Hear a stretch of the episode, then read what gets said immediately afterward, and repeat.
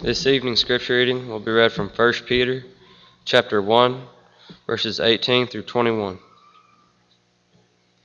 1 Peter chapter 1 verses 18 through 21.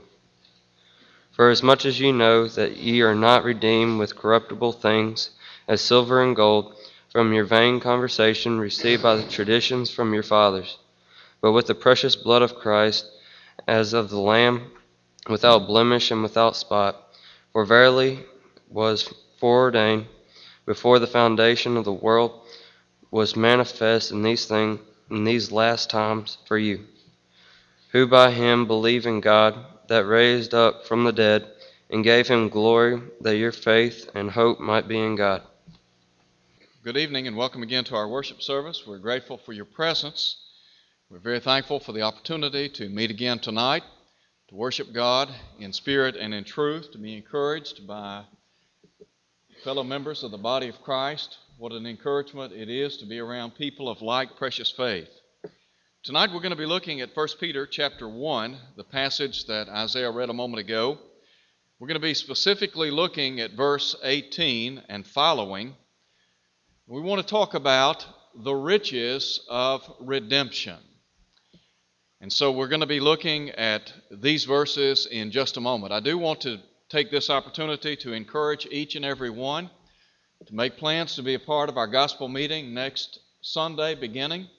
We want to encourage as many visitors as possible. We would love to have many people who have no association with the Lord's church. We would love them to love for them to have the opportunity to hear the gospel of Christ. And so we want to do our part in bringing others to Christ. And so I would encourage you to be praying for our efforts, make plans to be present for every service. And I know that God will richly bless us in our week long endeavor. Tonight we think about the riches of redemption. I guess if you wanted to sum up what the Bible is all about, it would simply be salvation or redemption. The Hebrew writer asked in the long ago, how shall we escape if we neglect so great a salvation? God has blessed us richly with the opportunity to enjoy the blessings of redemption, to be saved, to be a part of the body of Christ, the ecclesia, the community of the saved. In a very specific way, the Apostle Peter outlines for us the riches of redemption. And the first thing that I would call your attention to has to do with the plan of redemption. When we talk about the plan of redemption, what we're really underscoring is the blueprint. And God had a blueprint for His redemptive plan. Aren't you grateful that God did not shoot from the hip when it came to the salvation of our souls? But God had a plan in place before the world was ever created. And so I would call your attention first of all to verse 20 in 1 Peter chapter 1 because here the apostle Peter speaks of Christ. And he said he indeed was foreordained before the foundation of the world, but was manifest in these last times for you. Now, this takes us back to the creation of the human family, and the fact that before God ever created man, before he ever laid the foundation of the world in which you and I inhabit, God had this marvelous plan in place. When we talk about God's plan of redemption, I said this morning in our study that before God made man in his own image and likeness, he realized the propensity on the part of man to make wrong choices, thus bringing sin into the lives of the human family. Unfortunately, Adam, Adam and Eve succumbed to temptation as revealed by Moses in Genesis chapter 3. God then began setting in motion this divine plan that had been in place before he ever created mankind. Now, this plan begins to unfold in chapter 3 at verse 15. Typically, we refer to it as the promised seed. And inherent in the promised seed is the coming of the Messiah, the Christ, the Son of God. And from Genesis chapter 3 forward, you find many of the Old Testament writers pointing to the coming of this Messiah, this promised seed, the one that you and I would call Emmanuel, that is, God with us. Well, what about this divine plan? What about the fact that God had a plan in place? In Revelation chapter 13 at verse 8, the Bible speaks of the Lamb who was slain before the foundation of the world. And then in Ephesians chapter 1, in verse 3, the Apostle Paul speaks of all of the spiritual blessings that reside in the heavenly places in Christ, in verse 3. In verse 4, he said, according as he has chosen us in him before the foundation of the world. And what Paul is saying there to the saints in Ephesus is simply this that God chose, he foreordained before the world was ever made, to save the human family in his Son, Jesus Christ. And so he goes on to say, having predestined us to adoption to himself by Jesus Christ that was God's plan. Now, you can turn over in chapter 3 of the book of Ephesians, and you'll see the Apostle Paul talking about how he had received revelation from God. He said he took that revelation and wrote it down in a few words, so that, he said to the saints in Ephesus, when you read, you may understand my knowledge in the mystery of Christ, which I wrote before in a few words. Well, what was that mystery that had been concealed but was now being revealed? under the holy apostles and prophets by the Spirit? Well, it was that the Gentiles should be fellow heirs and of the same body, in accordance with all of the promises that had been made in Christ Jesus. So, this marvelous plan of redemption took off in Genesis chapter 3, verse 15. In other words, it began, it, God began putting this plan in motion from that time forward. Now, you can begin reading in Genesis chapter 3 and moving forward in the Old Testament, and you'll read about all of the great prophecies concerning the coming of Christ. All of this is in accordance with God's great plan of redemption. For example, in Genesis chapter 12, we read of the calling of Abraham.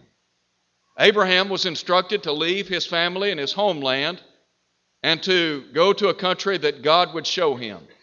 But in Genesis chapter 12 at verse 3, God said, In you shall all families, all nations of the earth be blessed. Now, ultimately, the fulfillment of that promise would be realized in Christ Jesus. How do I know that? In Galatians chapter 3, Paul said that we're all sons of God by faith, that is, by that system of faith in Christ Jesus. He said, For as many of you as have been baptized into Christ have put on Christ where there is neither Jew nor Greek, there's neither male nor female, there's neither circumcision nor uncircumcision. And then he said, For if you're Christ, you're Abraham's seed, heirs according to the promise. And so the promise made to Abraham that in him, that is, in his seed, all nations of the earth would be blessed, would ultimately be realized in the Christ, that is, in the Son of God. Moving forward, in Deuteronomy chapter 18, verse 15, God, through Moses, said that he would raise up a prophet like unto him. And he said, Unto this prophet you shall hear. He's pointing to Christ, the Son of God. And then we think about Isaiah. Isaiah, in a very graphic way, depicted the coming of the Christ. In chapter 7, verse 14, he speaks of the virgin birth. 750 years before Jesus made his entrance into the world, Isaiah is foretelling of the coming of the Son of God. And he said, The virgin shall conceive and bear a son, and you shall call his name Emmanuel, which is God with us. In chapter 9, at verse 6, again referencing the coming of the Christ. He said, He shall be called Wonderful, Counselor, Mighty God, Everlasting Father, the Prince of Peace. In chapter 53, he chronicles the death of the coming of the Messiah. Zechariah, in Zechariah chapter 12, speaks of the day in which a fountain would be opened for uncleanness. Zechariah was pointing to the coming of Christ and the shedding of his blood. But the prophets were foretelling of the coming of the Christ. And so Peter in 1 Peter chapter 1 verse 20 said he indeed was foreordained before the foundation of the world. We talk about God's plan of redemption, the promise made in Genesis 3:15, the prophecies that were unveiled regarding the coming of the Christ. I would encourage you to read Luke chapter 24 verse 44, where before Jesus ascended to heaven, he spoke to the apostles and told them that all of the things that had been written about him in the law of Moses and in the prophets and in the Psalms had been fulfilled. Jesus was the fulfillment of all of the prophecies. So we talk about the promise in accordance with the plan of redemption, the prophecies. But what about the purpose? That is, the person. Look at verse 20 again. The person is none other than Jesus Christ. In verse 20, he said, He indeed was foreordained before the foundation of the world, but was manifest in these last times for you. God had a divine timetable.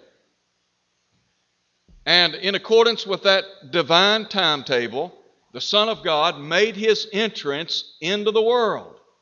In Galatians chapter 4, Paul said, When the fullness of time was come, God sent forth his Son born of a woman. Now, the Hebrew writer tells us in Hebrews chapter 10 at verse 5 that a body was prepared. That body was prepared where? In the, in the womb of Mary, the mother of Jesus. And so in Matthew chapter 1, you can read about the angel of the Lord talking to Joseph and telling Joseph that that which had been conceived in Mary was of the, was of the Holy Spirit.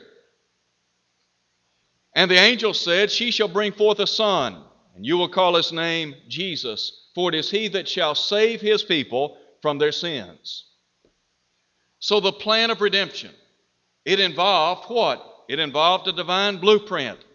Inherent in that blueprint, the promises. The promise, specifically, Genesis 3, verse 15 and forward. The prophecies. All of the prophecies penned concerning the coming of the Christ. And then also the person of the Christ. Jesus Christ inhabited human flesh. He was, as someone has said, as earthly as his mother and as heavenly as his father. In him dwelt all the fullness of the Godhead bodily. That's what Paul said in Colossians 2 at verse 9. In John chapter 1, John tells us that the Word became flesh and dwelt among us. That is, Jesus Christ, this eternal being, whose goings forth were from of old, even from everlasting, according to Micah chapter 5 at verse 2. He inhabited human flesh. He was and is the Son of God. And so, during the earthly ministry of Jesus, you remember when Jesus asked the disciples, Who do men say that I, the Son of Man, am? What did they say? Well, they said, Some say you're John the Baptist, some Elijah, others Jeremiah or one of the prophets. Jesus then asked, But whom do you say that I am? Simon Peter answered and said, You are the Christ, the Son of the living God. Jesus replied by saying, Blessed are you, Simon Barjona, for flesh and blood is not revealed it unto you, but my Father which is in heaven. So, the Christ inhabited human flesh. What then was his purpose? Why come to this earth? To save people from sin. Jesus came to be a Savior. That's what the angels of God announced at the birth of Christ. Unto you is born this day in the city of David a Savior, which is Christ the Lord. Jesus came to save people. That's what the angel said to Joseph. He shall save his people from their sins. What about Jesus during his earthly ministry? Did he not say the Son of Man has come to seek and to save that which was lost? Now, secondly, in looking at 1 Peter chapter 1, not only do we have the plan of redemption, but Peter outlines the price of redemption. What was the price of redemption? Well, the price of redemption was the blood of Christ. Look at verse 18 if you would. In verse 18, Peter said, Knowing that you were not redeemed with corruptible things, that is, with silver or gold. No, he said we were redeemed with something far greater. So look now, if you would, at verse 19. We were redeemed with the precious blood of Christ, as of a lamb without blemish and without spot. Two things I want you to see concerning the price of our redemption in connection to his blood. Number one, the blood of Christ is said to be precious. We're talking about the blood of Jesus. The Hebrew writer talks about the blood of the everlasting covenant. Have you, have you ever thought about all of the blood that was shed under the old covenant? Think about all of the animal sacrifices that were offered on a regular basis by the priestly tribe of Levi. I think about the great day of atonement and the high priest offering sacrifices for the sins of the people. One animal would be slain, blood would be shed. And then another animal, the high priest would lay his hands on the head of that of that goat and confess the sins of the people. And then that animal would be taken out into the wilderness, signifying the removal of sin from the presence of the people. When Jesus Christ died, not only did he shed his blood, but he carried our sins far away. Now you look back to the Old Covenant and you think about what the Hebrew writer said in Hebrews chapter 10 that it is not possible that the blood of bulls and goats could take away sins. All of the, the animal sacrifices offered under the old covenant did not remedy the problem of sin on behalf of man. They were simply a type of the ultimate sacrifice that would be realized in the antitype that is in Jesus, the Son of God. Now, Peter speaks of the blood of Christ, and he said, It is precious. You and I, we live in what I deem to be the greatest country on earth, the United States. What a privilege it is to be a part of a country such as this, with all of the freedoms that we enjoy. But the freedoms that we enjoy came with what? They came with a price. Many years ago, I used to teach a Bible class on a regular basis at a retirement home in Old Hickory, Tennessee. We had a class every Tuesday at 1 o'clock, and following that class, we would regularly go visit people in that particular community. And there was one lady that we would visit on a regular basis. And I never will forget going into her apartment. And as, as you entered into the living room of her apartment complex, right over her sofa was a picture of her son. Her son was lost at sea during World War II. Underneath his picture was a Purple Heart. That had been over 40 years ago when, when, when I was at that time visiting her on a regular basis. But her love for that son was evident by the fact that his picture hung in her living room. Now, I don't know about you, but I think about sacrificing my child for the freedoms of this land. And I think about that's a heavy price. That lady's son helped to pay for the freedom that you and I enjoy. And I don't think that's something that we ought to take lightly. When we talk about the freedom of this country, we're talking about the precious blood of faithful soldiers who literally gave their lives on the battlefield for us. Well, what's the point? Our salvation cost God the Father His Son. And when God the Father gave His Son for us, His Son shed His precious blood. Those of you that are parents, I think you would understand this. I, I think about I, I think about sacrificing my son or sending my child to war. If it were up to me, I would rather go in place of my child. I would rather be the one to die on the battlefield than my child. But God loved us enough that He sent His Son to die for our sins. When Jesus was transfigured on the mountaintop, God the Father said, This is my beloved Son, in whom I'm well pleased. Hear Him. Did God love His Son? You better know that He did. Think about God the Father.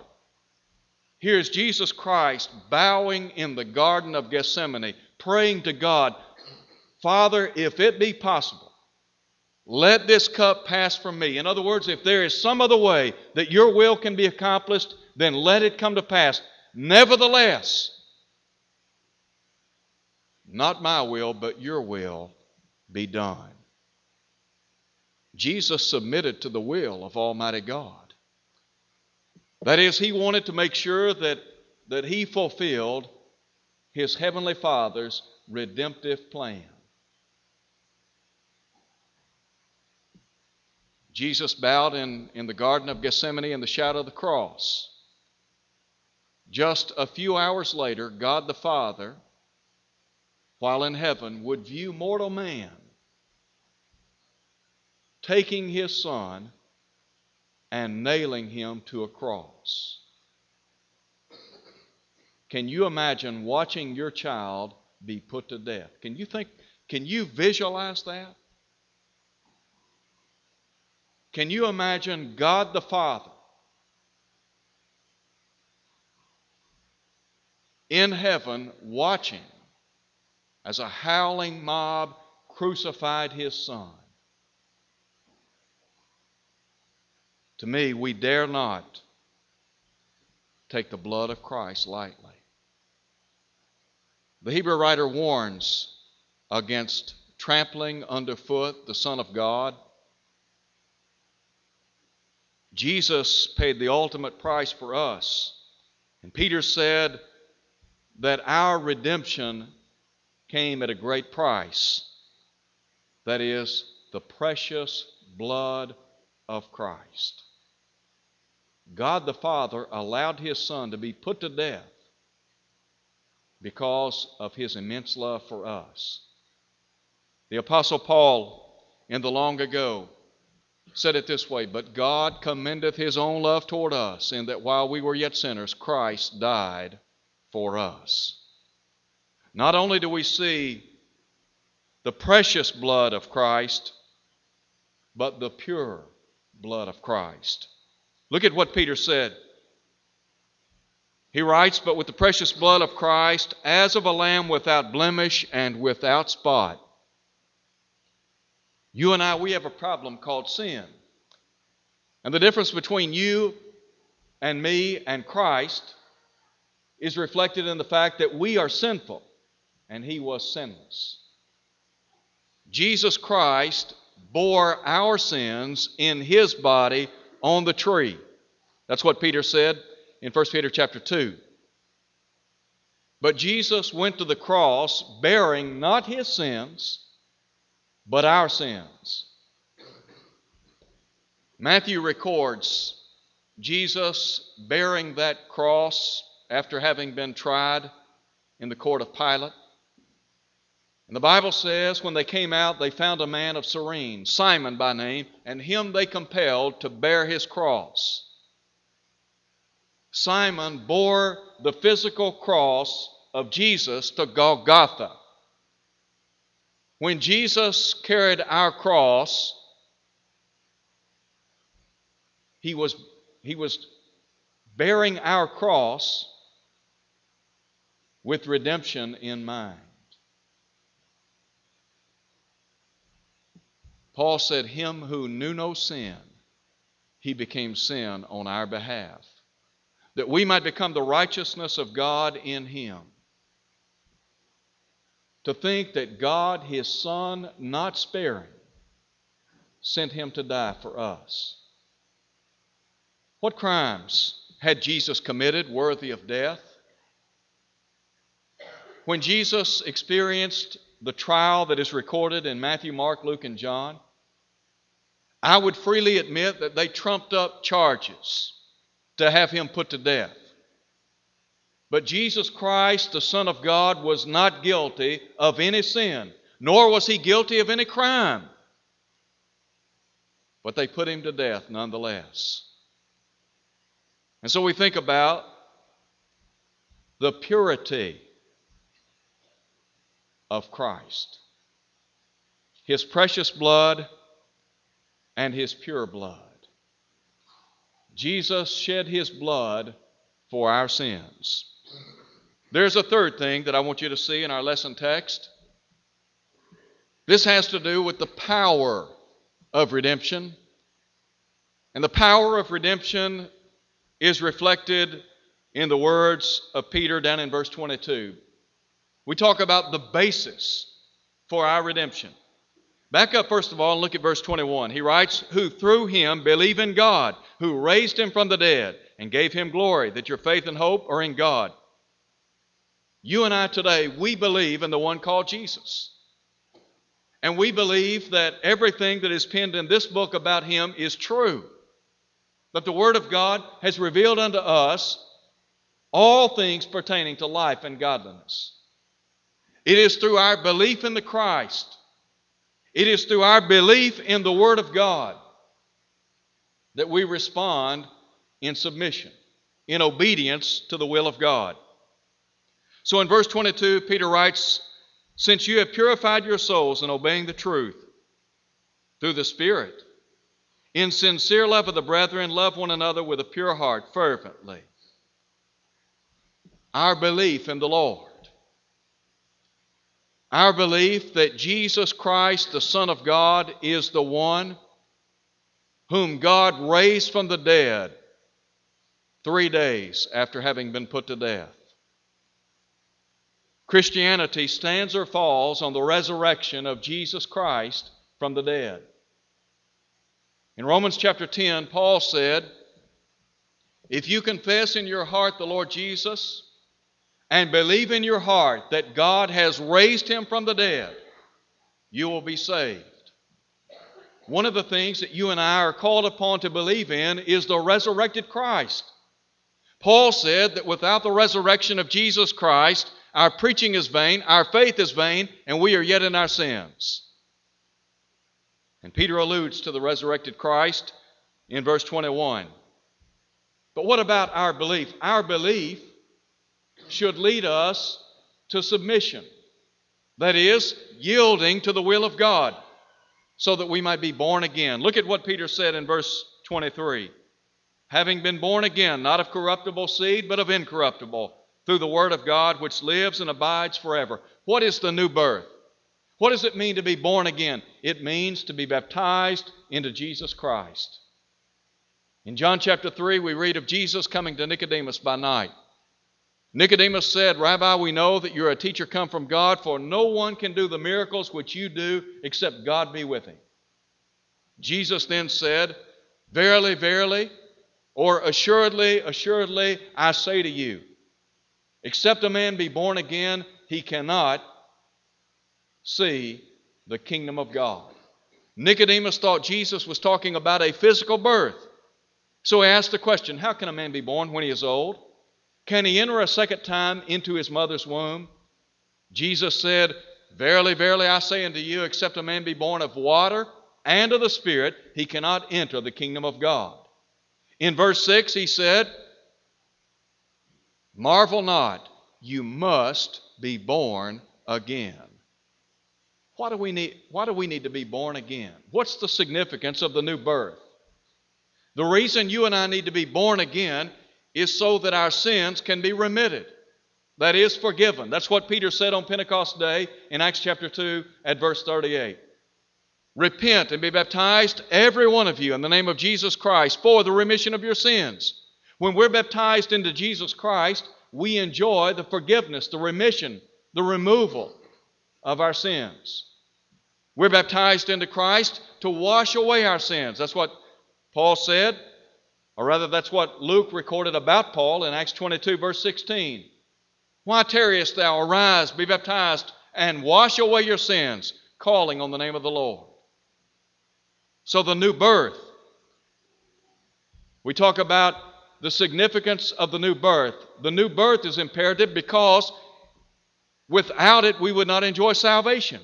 With it, we're saved. We become members of the ecclesia, the body of Christ. The church is composed of saved people. And the Bible says in Ephesians 5, verse 23, that Christ is the Savior of the body. Now, once we've done all of that, our lives are brought into submission to the will of God, and we honor this book called the Bible. That is, we try to live in accordance with the teaching, the precepts of this book. And Peter said that this book will endure forever. In verse 25, he said, The word of the Lord endures forever. The scriptures are what guide us in this life. When you're traveling across the state or across country or whatever, one of the things that helps you to get from point A to point B is a map. That's what the Bible is it's a road map. And it's going to guide you safely from earth to heaven. That's why the psalmist said, Your word is a lamp unto my feet and a light unto my pathway. Here's the question Do you tonight enjoy the riches of redemption? We sing the song from time to time, I'm redeemed. Have you been redeemed? Have you been redeemed by the blood of Jesus Christ? Did you know that Jesus Christ made peace through the blood of his cross? In Colossians 1, verse 20. You and I tonight, we can leave here at peace with Almighty God. We can leave here knowing that we have the peace that passes all understanding. It may be that you're here tonight, you're not a Christian. What we want to do is encourage you to obey the gospel tonight. To realize that in Christ, every spiritual blessing is available to you. Outside of Christ, you live without hope and without God. In Christ, peace, pardon, protection abundant provisions. Have you been baptized into Christ? Have your sins been washed away? Are you here tonight? Maybe you're not faithful to the cause of Christ. Maybe your life is not what it should be. Could we encourage you to come to Christ tonight? Could we encourage you to lay aside a life of sin, to leave the world, to come back to God?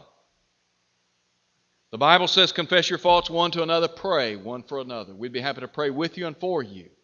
And we know that God will abundantly pardon. Would you come as we stand and sing?